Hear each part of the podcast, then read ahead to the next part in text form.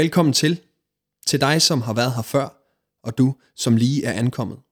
Vi er København Vineyard på Frederiksberg, en kirke med et inderligt ønske om, at du føler dig inkluderet, inspireret og involveret i den rejse, som Gud inviterer os alle sammen med på. Vi håber, at den næste tid med podcasten på Play vækker opmuntring, udfordring eller genklang lige der, hvor du er. God fornøjelse. Men jeg hedder Flemming, og jeg er præst her i kirken. Og øh, jeg øh, har tænkt, at jeg i aften vil stille et spørgsmål, som jeg synes er re- meget, meget relevant. Nemlig, øh, hvad er vi? Hvad er vi for en familie? Os, der samles her. Og øh, jeg har forsøgt at formulere det på to måder, så hvor jeg, alt efter hvordan man lægger trykket, hvad er vi for en familie? Altså, hvordan forstår vi os selv som kirkefamilie, og hvad forventninger har vi til hinanden, når vi bruger vores tid i vores fællesskab her? Og øh, hvis vi lægger trykket på for, så hvad er vi for en familie? Hvilke forventninger har vi til vores egen rolle i vores kirkefamilie, og hvordan kan vi hver især bidrage her til fællesskabet? Og jeg hø- håber, håber, at hvis nu... det har været en lang dag. Øh, Og jeg håber, at hvis du er ny her, øh, som Anne sagde, så håber virkelig, du vil føle dig rigtig godt tilpas. Og jeg håber, at det, vi skal ind på her, måske kan være med til at afklare, om øh, den her kirkefamilie øh, kunne være noget for dig. Men allerførst, øh, så skal vi tilbage til en helt vidunderlig og stærk tekst. Øh, dramatisk. Og øh, vi skal tilbage til korset, Johannes nitten. Men ved Jesu kors stod hans mor, hans mors søster, Maria Klopas hustru, og Maria Magdalene. Da Jesus så sin mor, og ved siden af hende den disciple, han elskede, sagde han til sin mor, kvinde, der er din søn. Derpå sagde han til disciplen, der er din mor. Fra den time tog disciplen hende hjem til sig. Så her møder vi altså en konge på et kors, som møder hele den her verdens mørke og kaos, og på samme tid favner hele verden, øh, og ikke bare hele verden, men hver eneste af os, repræsenteret i de få mennesker, der var omkring af korset. Han møder os på en personlig, kærlig og forpligtende måde. Jeg synes, den her tekst er vildt dramatisk og øh, fantastisk stærk. Og øh, den er perfekt illustreret i de her vers, hvor Jesus han altså hænger på korset i opgør med mørket under byrden af verdens forløsning. Døende og i ufattelig, ubegribelig smerte, så bruger Jesus sine aller sidste kræfter på at udtrykke sin kærlighed og omsorg for de få mennesker, der var samlet ved foden af hans kors. Fire mennesker var samlet der, og det var ikke øh, uhørt på den tid, at de allernærmeste samlede sig øh, omkring korset ved den dødsdømte. Og til stede her, så var altså Maria. Øh, Maria, øh, jeg, det er fordi jeg kom fra Nordland, jeg, de prøver at korrigere mig, det hedder Maria. Og øh, Jesu moster, som sandelig også hed Maria, og endnu en Maria Magdalene, som var øh, den i Bibelen, der st- står, at hun var den skøge, Jesus uddrev syv onde ånder af. Og øh, som også var til stede ved den tomme grav, øh, og var den første, Jesus åbenbarede sig for efter sin død, Maria Magdalene. Så der er altså ikke mindre end tre Mariaer her. Og derudover så var også disciplen Johannes til stede, som fortæller og omtaler sig selv, den elskede. Og det får jo alle alarmklokker øh, til at ringe. Ikke når man hører en, det, det hører du, den elskede. Så kommer man lidt jysk jantelov. Nå, nå, så du tror du mere? Nej, det er du i virkeligheden slet ikke. Det der, det, der er så fantastisk, når han omtaler sig selv som den elskede, det er, at det er det, der er hans umiddelbare erfaring, øh, som rammer dybt ind i hans identitet. Jeg er den elskede. Altså, det er jo, et, øh, det er jo simpelthen det er ud af begejstring, at han omtaler sig selv som den elskede. Ikke at han er elsket mere end os, eller nogen af de andre. Faktisk så betyder Maria, øh, ifølge sådan en eller anden øh, ægyptisk overlevering, jeg ved ikke om det passer Maria. Men det betyder den elskede. Så vi har altså tre gange Maria, som alle er den elskede, og så har vi Johannes, som kalder sig selv den elskede. Alle er den elskede omkring korset. Og tænk sig at præsentere sig selv som den elskede. Hvilken frihed, hvilken liv øh, at have, når man siger, hvem er du? Jeg er den elskede. Så alle omkring korset er den elskede. Alle er med i den her nye familie, som Jesus indstifter med sit sidste suk. Kvinde, der er din søn. Og derpå sagde han til disciplen, der er din mor. Det er altså et stærkt øjeblik. Så her møder vi en ny familie, som bliver hans nye legeme på jord. Vi ved, at tre dage senere, det vil lige fejre påsken, der opstår han fra graven. Men han opstår allerede her, i det, som bliver den nye kirke. Det er den første kirke, altså vi skal snart fejre pinse, og der siger man, den pinsen, der blev kirken født, men den fødes allerede her, den nye familie. Og det gik op for mig i den her tekst, at det er så stærkt, at Jesus vil opstå i den her nye familie. Det bliver Kristus i os. Paulus han kalder det for herlighed. Kristus i os, herlighedens håb. Så kærligheden, det vil altid antage og kræve krop på en eller anden måde. Øh, den skal tage form. Det er ikke bare en eller anden privat lille øh, meditationsting over i et hjørne.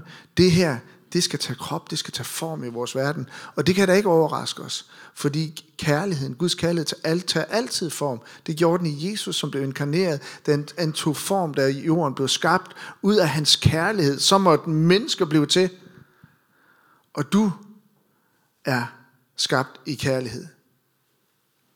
Så det, det tager form. Vi er hans legeme. Jesus han lægger navn til det, vi er samlet om her i aften. Han kalder os for sit legeme. Tænk, at han vil risikere det. Og øh, vi er et ufatteligt vigtigt fællesskab. Vi byder på nyt håb for hinanden. Ikke i egen kraft, men fordi Kristus opstår i os, så lever vi som en kirkefamilie, der bringer håb. Samlet om Kristi kors, som de elskede. Så hvad er vi for en familie? Øh, lad mig bare lige sige lidt omkring øh, familien i Danmark. Det er, den er nemlig, det er svært ikke at lægge mærke til, at øh, familier sådan generelt over en bred kamp er under pres. Øh, skilsmissetallene er nogenlunde stabile. Cirka halvdelen af alle indgåede ægteskaber bliver skilt. Øh, så er der fødselstallet, der daler. Så er der børn, de bruger rigtig mange timer på i skoler og daginstitutioner. Øh, Men altså, vores syn på, hvad familie er for noget, det virker til at være under opbrud.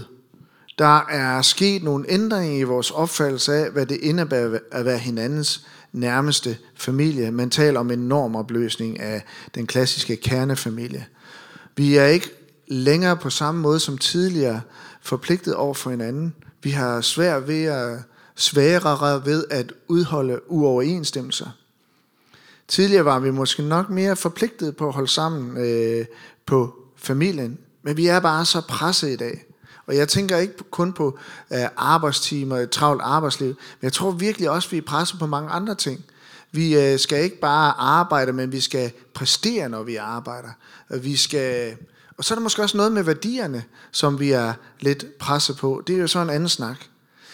Og dertil så kommer...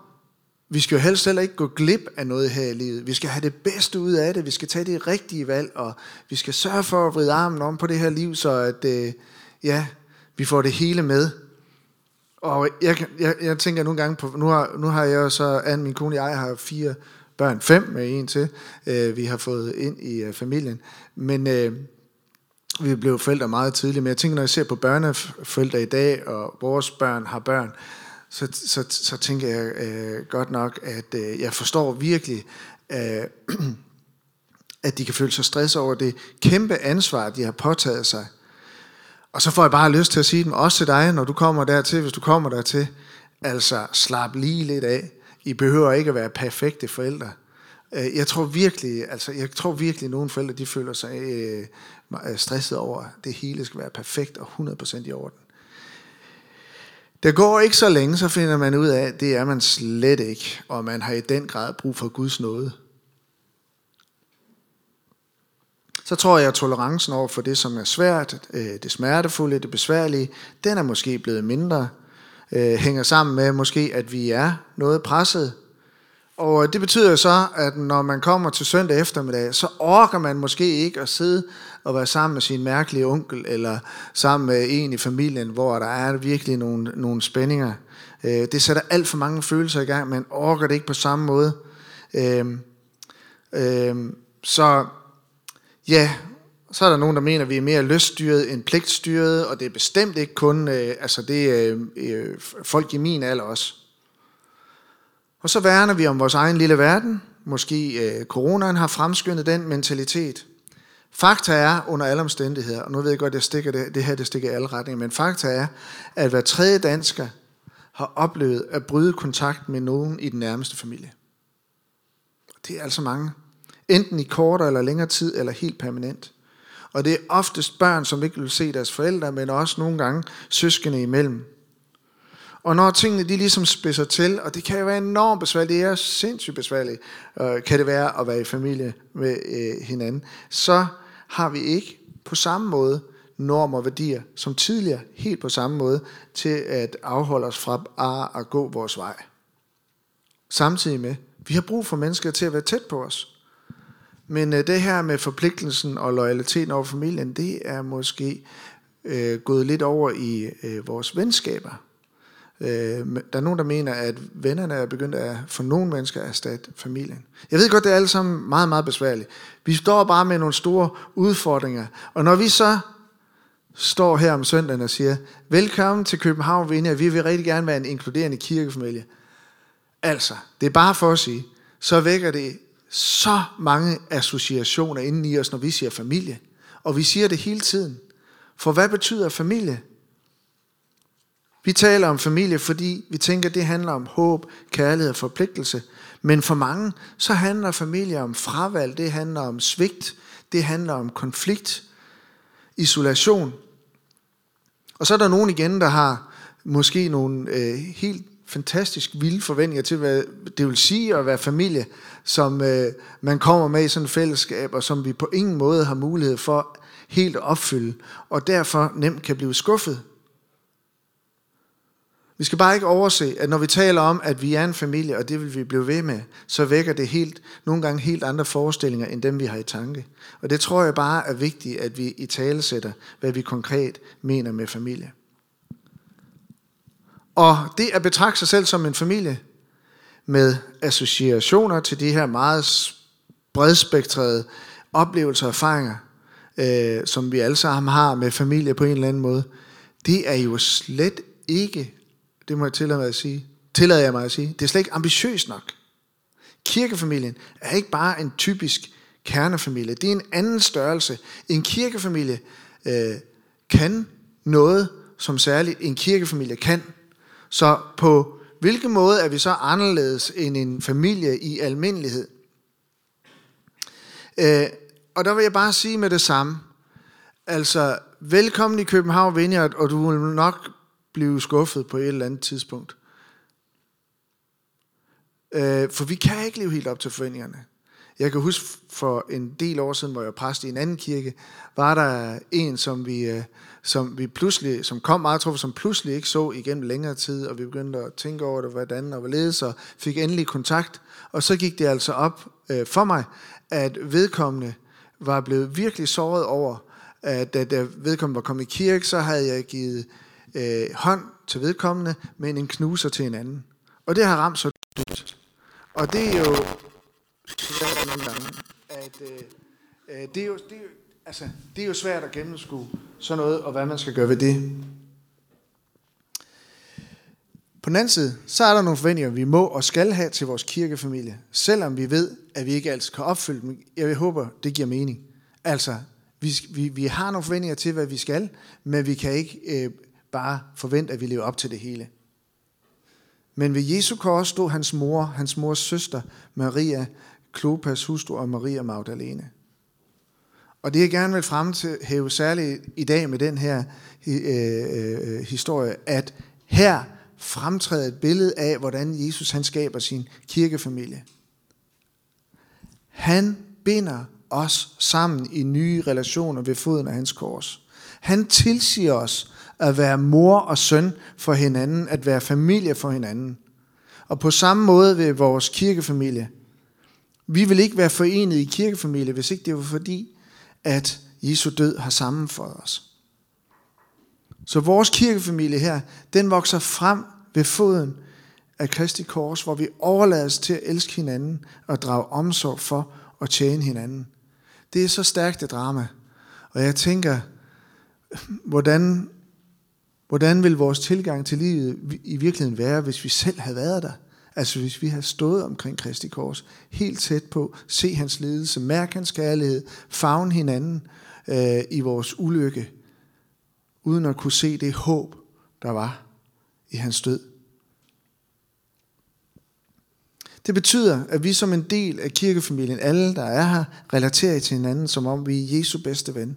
Vi er de elskede ved foden af Jesu kors. Og sådan relaterer vi til hinanden. Så vi, vi møder hinanden som de elskede. Tager imod hinanden som elskede venner. Og det er dramatisk. Mens Jesus han er færd med at dø, så giver han liv til menneskelig omsorg. Han udvider vores omsorg for hinanden, og omsorgen den antager nye veje. Det er det sidste han gør. Så der ved foden af hans kors, så modtager vi et, så får vi uddelegeret et ansvar at drage omsorg for hinanden. Så den nye kirkefamilie, det er det sted, hvor vi finder ømhed. Det er der, hvor vi finder forståelse og tilgivelse. Det er der, hvor de, som savner venner, skal finde dem. Der er ingen lukkede cirkler omkring Kristi kors. Alle er velkommen. Og det er også derfor, vi snakker om inkluderende kirke. Vi vil bare gerne alle føle sig velkommen på en eller anden måde. Anne sagde det så tydeligt her til, til begynde med. Vi vil gerne alle øh, kan være med. Der er ikke nogen lukkede cirkler. Man kan altid stille sig op og sige, hvad så, snak med mig. Så hvis vi virkelig skal forstå, hvad det er, vi for, vi, hvad det er for en kirkefamilie vi er, så skal vi faktisk prøve at forstå korset. For korset vil altid være fortolkningsnøglen for den nye familie. Korset vil lære os om en helt anden type familie, hvor kærlighed og tilgivelse altid er i centrum. Vores egen kærlighed er nogle gange begrænset. Kristi kærlighed er ambitiøs. Det er Kristi kærlighed, der kan og skal særligt bære os som kirkefamilie. Så korsets kærlighed, det er familiestandarden her. Det betyder, at vi bærer ikke alene over med hinanden. Det vil heller ikke være ambitiøst nok. Vi bærer ikke bare over med hinanden. Øh, men vi elsker hinandens svaghed og overtrædelser væk. Det er ligesom om, de kommer til at smelte bort i Kristi kærlighed. Virksom i os og imellem os. Det er standarden, intet mindre. Hvad var det, du sagde? Hvad var det, du sagde, du var ked af, du har gjort? Det er alt sammen øh, hældt ned i nådens øh, dybe hav, og så dybt, så ingen kan finde dem igen. Her tilgiver vi hinanden. Vi er ikke bare bærer over med hinanden. Vi tilgiver hinanden og tænker fremad. Så ambitiøse er vi som kirkefamilie. Og det skal komme til syne hver gang, vi kommer til at fejle over for hinanden. Der er det, vi skal gøre, ligesom Jesus sagde med sine aller sidste ord, hængende på korset, og øh, vendt mod sine bødler, mod soldater, mod de skriftkloge, tilgive dem, for de ved ikke, hvad de gør. Så det betyder, at næste gang en anden her fejler dybt over for dig, så er det faktisk din anledning til at praktisere korsets budskab. Det er lidt om, hvad vi er øh, for en familie, og så lidt om, hvad er vi for en familie. For hvilke forventninger skal vi så have til vores egen rolle i vores kirkefamilie? Hvordan kan vi hver især være med til at bidrage? Fordi vi må være noget for hinanden. Og hvad er det, vi skal være? Og der tænker jeg, ligesom Jesus, at forbilledet på den gode hyrde, der forlader flokken for at opsøge den enkelte, så skal vi også være opmærksomme på hinanden. Vi skal se hinanden. Vi skal se hinanden. Og samtidig være bevidst om, vi kan ikke bare gætte hinandens behov. Jeg nævnte lige, at jeg skulle tale lidt om det her i dag, og så sagde Katrine, som er børnekirke- og familiepræst her, hun, hun sagde, der skal vi lære noget af børnene, fordi de er netop gode til at udtrykke deres behov. Og det er en god pointe, fordi du kan sagtens være sammen med familie eller dine venner, øh, eller andre, som, er, som du også omgås med, som har kæmpe behov for omsorg, eller går og bærer på noget, øh, og et behov, som øh, ikke er gået op for andre end dem selv. Så, de, så jeg vil bare sige til dig, det gør en kæmpe forskel, hvis vi har mod på at dele vores behov for omsorg, og, for, og mod på at dele vores behov for fællesskab, i stedet for at vente på at, at gå ud fra, at det er jo alle de andres opgave i kirkefamilien at opdage det behov, ikke? Men det er jo ikke en kirke fyldt af Sherlocks, det her.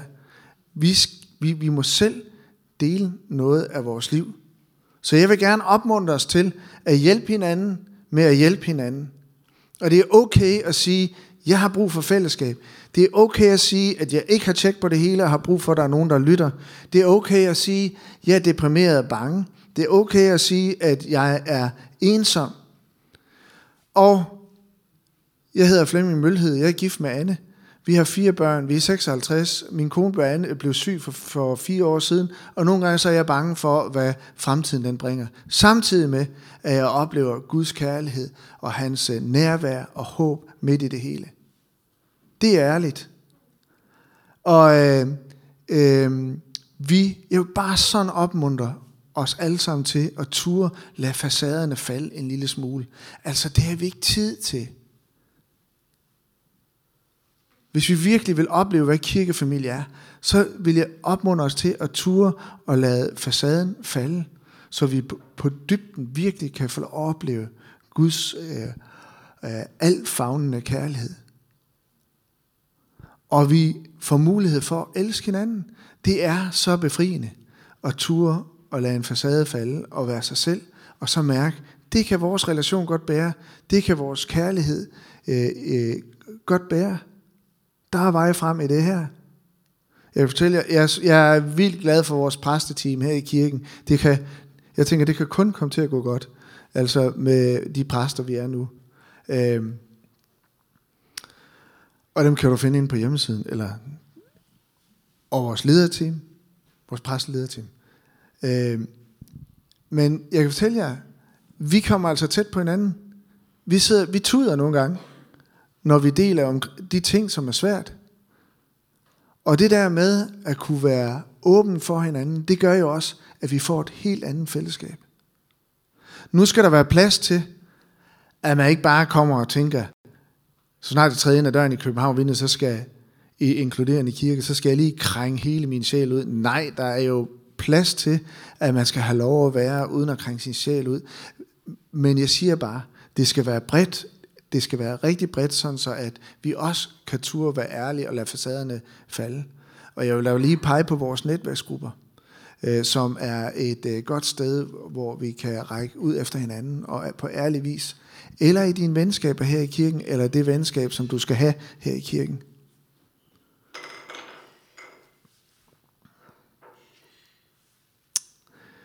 Øhm. Men hvis du tænker, København Vineyard, det skal nok være sådan en perfekt kirke, øh, så tænker jeg, så skal du lade være med at melde dig ind, for så er den det ikke længere, fordi du kommer selv med fejl. Vi kommer til, vi kommer til at svigte hinanden, og øh, er det så et stort issue? Øh, det gør da ondt, når vi svigter hinanden, og vi kommer til at såre hinanden, ja, men Guds kærlighed er så langt større. Han har givet os til hinanden. Uh, og det er fordi, at kirke, det handler om ufuldkomne mennesker, der stræber efter fællesskab med andre ufuldkomne mennesker. Og så er det lige her i min tale, nu er jeg ved at være færdig, så er det lige bare vel mindre om, at du er ikke helt normal, jo vel? Altså når man kommer ind i kirken her, så kan man godt tænke, nå, de ser godt ud, uh, det kører bare for dem, de har sikkert styr på tingene. Uh, men jeg har været med længe nok i kirke til at vide, at sådan er det slet ikke, fordi vi har alt sammen vores.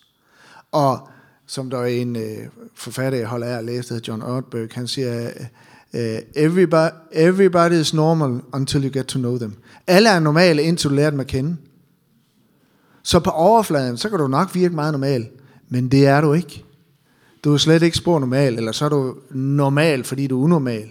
Der er noget med dig. Se det i øjnene. Der er noget med dig, og der er noget med os alle sammen. Og hvor er det bare befriende. Den her forventning om, at alle andre, de er normale, det er en illusion. Så hvis du kommer her og tænker, jamen jeg har indset, at jeg er lidt særlig, jamen velkommen i klubben, fordi vi er alle sammen særlige. Lad være med, når du kommer her og tænker, åh, jeg har, ja, ja, din situation er speciel, men det er de andres også. Så du skal ikke sætte dig, altså du skal ikke, du skal ikke lade det presse øh, dig ned. Det her med, at alle andre normale, det er en illusion. Forventning om den perfekte partner, det er en illusion. Der er ikke nogen perfekt partner. Der er heller ikke nogen perfekte forældre. Der er heller ikke nogen perfekt chef. Der er ikke nogen perfekt arbejdsplads. Der er ikke nogen perfekt kirke. Så skal du ud og søge et andet sted end den her. Selv de mennesker, som har betydet allermest for dig her i livet. Prøv lige bare lige at tænke tre sekunder over det. De er heller ikke fejlfri. Og jeg har sagt det nogle gange tidligere, sat lidt på spidsen, og jeg siger lige igen, jeg mener derfor, at en rigtig sund kirke er en syg kirke. En inkluderende og sund kirkevækst vil altid være et fællesskab, som består af ufuldkomne mennesker. Så en sund kirke er en syg kirke, fordi det er en normal kirke, som består af unormale. Så hvis vi er lidt unormale, og kan finde ud af at være sammen med hinanden, så er vi en rigtig sund kirke. Og her er der godt at være, fordi der er noget med os alle. Og hvis ikke du har set, at der er noget med vores alle, eller noget øh, og, i, hos dem omkring dig, så er det måske, fordi du ikke er tæt nok på. Det ideale fællesskab findes ikke. Fællesskab dannes af mennesker, som med al deres rigdom, men også med al deres svaghed og fattigdom, vælger at acceptere og tilgive hinanden og tør fremstå som svage. Ydmyghed og tillid er fundamentet, og ikke perfektionisme. Et elskende fællesskab er Guds signatur.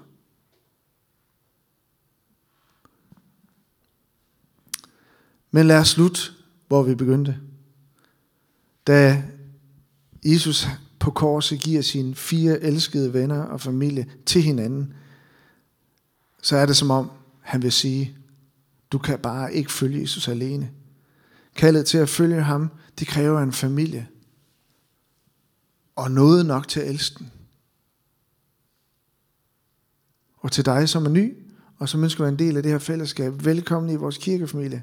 Du behøver ikke være alene om dit liv. Du er ikke alene om det her vanskelige projekt, at gennemføre et liv, og få øh, det rigtige ud af det. Og med Jesus, så er du inviteret ind i en ny familie. Tak fordi du lyttede med. Vi håber, at du går herfra med mod og nye tanker. Er du interesseret i mere fra København Vineyard, kan du finde os på Facebook, Instagram eller på vores hjemmeside. Du er altid velkommen forbi kirken på Nyvej syv på Frederiksberg, både til gudstjeneste om søndagen eller i løbet af ugen. Guds fred og velsignelse til dig. Tak fordi du lyttede med.